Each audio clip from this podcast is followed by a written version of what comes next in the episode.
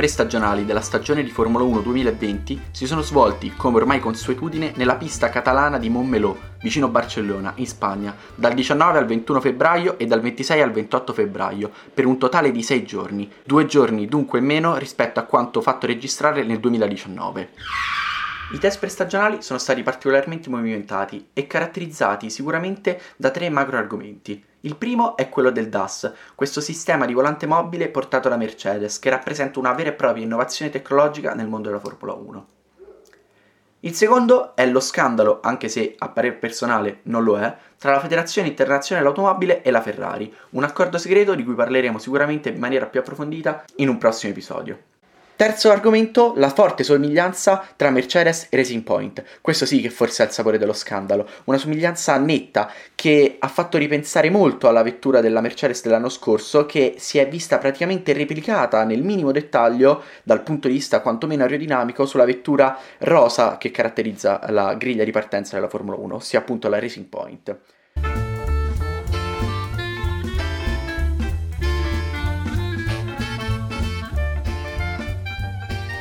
Valtteri Bottas su Mercedes è il pilota più veloce di questi test prestagionali, con oltre un vantaggio di mezzo secondo rispetto alla seconda miglior prestazione lasciata segnare dalla Red Bull di Max Verstappen.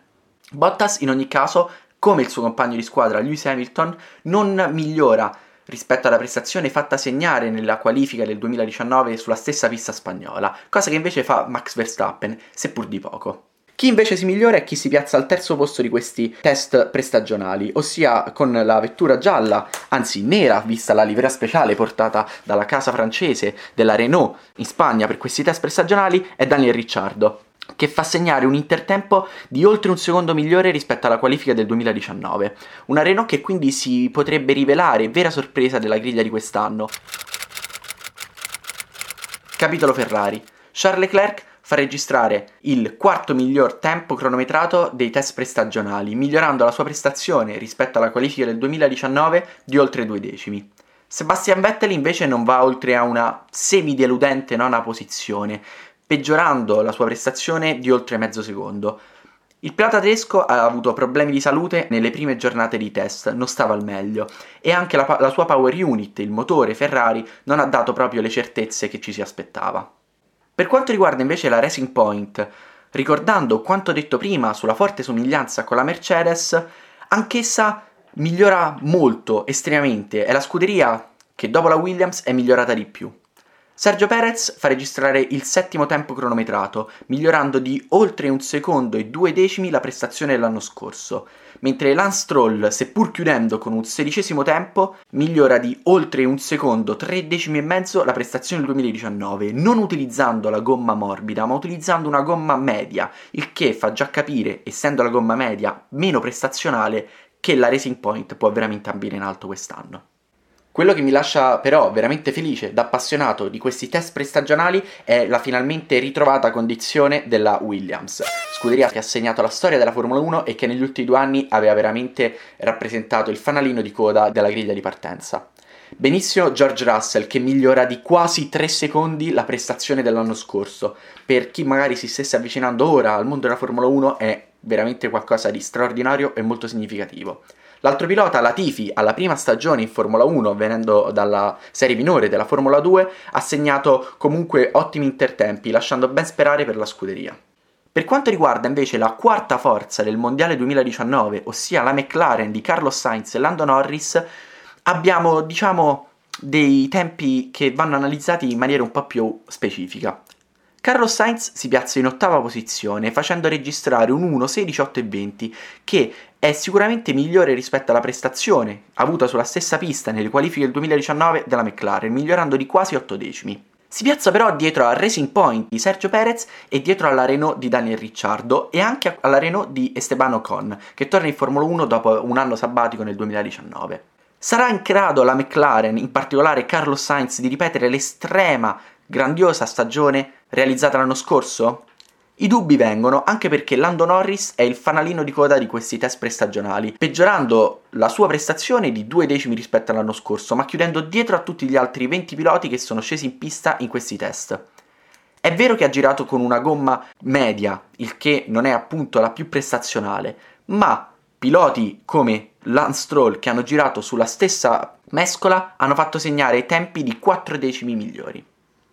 Per quanto riguarda le altre scuderie, l'Alfa Romeo Ferrari di Kimi Raikkonen e Antonio Giovinazzi, accompagnata in pista anche dal terzo pilota Robert Kubica, hanno fatto segnare tempi sufficienti, discretamente buoni. In particolare il nostro italiano Antonio Giovinazzi ha fatto segnare un tempo di un secondo migliore rispetto alla prestazione non buona, ricordiamolo, dell'anno scorso, piazzandosi però solo in diciottesima posizione sui 21 piloti scesi in pista. Chi invece forse delude è l'As Ferrari, con Romain Grosjean e Kevin Magnussen che non migliorano estremamente le prestazioni fatte segnare l'anno scorso, Alexander Albon con Red Bull si piazza ventesimo, ma il suo miglior tempo è fatto registrare con gomma dura, quindi questa prestazione a mio parere non è da tenere in considerazione. Infine le Alfa Tauri, nuova scuderia, per modo di dire, sempre la seconda della Red Bull che ha cambiato nome da Toro Rosso a Alfa Tauri quest'anno, con la livrea a mio giudizio più bella della griglia di partenza di questa, del 2020, ha fatto segnare con i suoi piloti Daniel Kvyat e Pierre Gasly prestazioni nella media rispetto a quanto fatto registrare l'anno scorso, piazzandosi con Kvyat nell'undicesimo posto e con Pierre Gasly quattordicesima. Questi test prestagionali possono essere anche analizzati sotto la chiave dell'affidabilità, sicuramente uno degli argomenti più importanti per quanto riguarda le prestazioni durante la domenica di gara. La Mercedes con Bottas e Hamilton ha fatto registrare un totale di 903 giri nei 6 giorni di test prestagionali, più di chiunque altro. La Ferrari è la seconda che ha girato di più, con Leclerc e Vettel che insieme hanno fatto registrare 843 giri totali. Mercedes e Ferrari hanno comunque tuttavia presentato dei problemi di affidabilità, in particolar modo dovuti, e questo è un aspetto un po' più tecnico, alla lubrificazione, il nuovo regolamento del 2020 prevede infatti una quantità di olio presente nel motore dimezzata rispetto a quanto ne era prevista nel 2019 e ciò impatta fortemente su una componente meccanica, generando forti attriti in alti regimi di rotazione. Al terzo posto per numero di giri totali completati è la McLaren di Sainz e di Norris con 801 giri. Troviamo poi la Racing Point, la Renault, Williams, Alfa Romeo, Red Bull, Alfa Tauri e infine l'As che con Grosjean e Magnussen ha fatto registrare solamente 647 giri in 6 giorni. Un dato che può confermare quanto detto precedentemente, l'As può veramente essere fanalino di coda sulla griglia di partenza quest'anno. A mio modesto parere, dunque, le forze in campo sono queste. La Mercedes si conferma la scuderia da battere.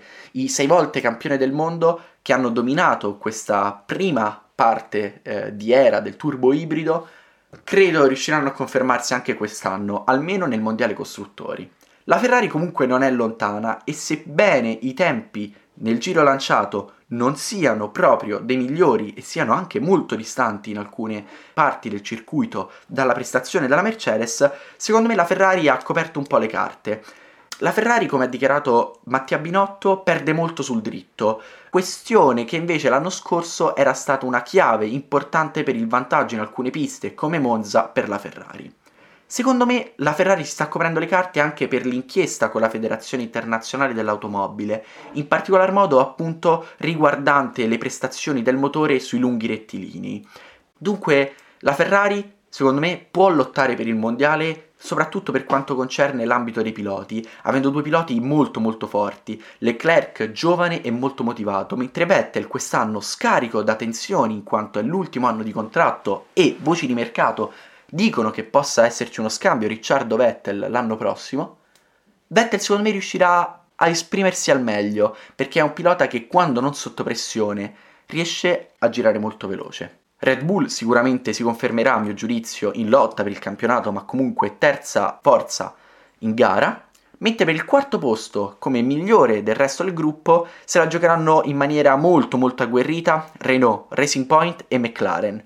Onestamente non so proprio dirvi chi possa spuntarla. A mio giudizio la McLaren è ancora un passo avanti, soprattutto viste le prestazioni dell'anno passato, ma la Racing Point, avendo copiato di fatto completamente la Mercedes, può essere veramente una pretendente al quarto posto.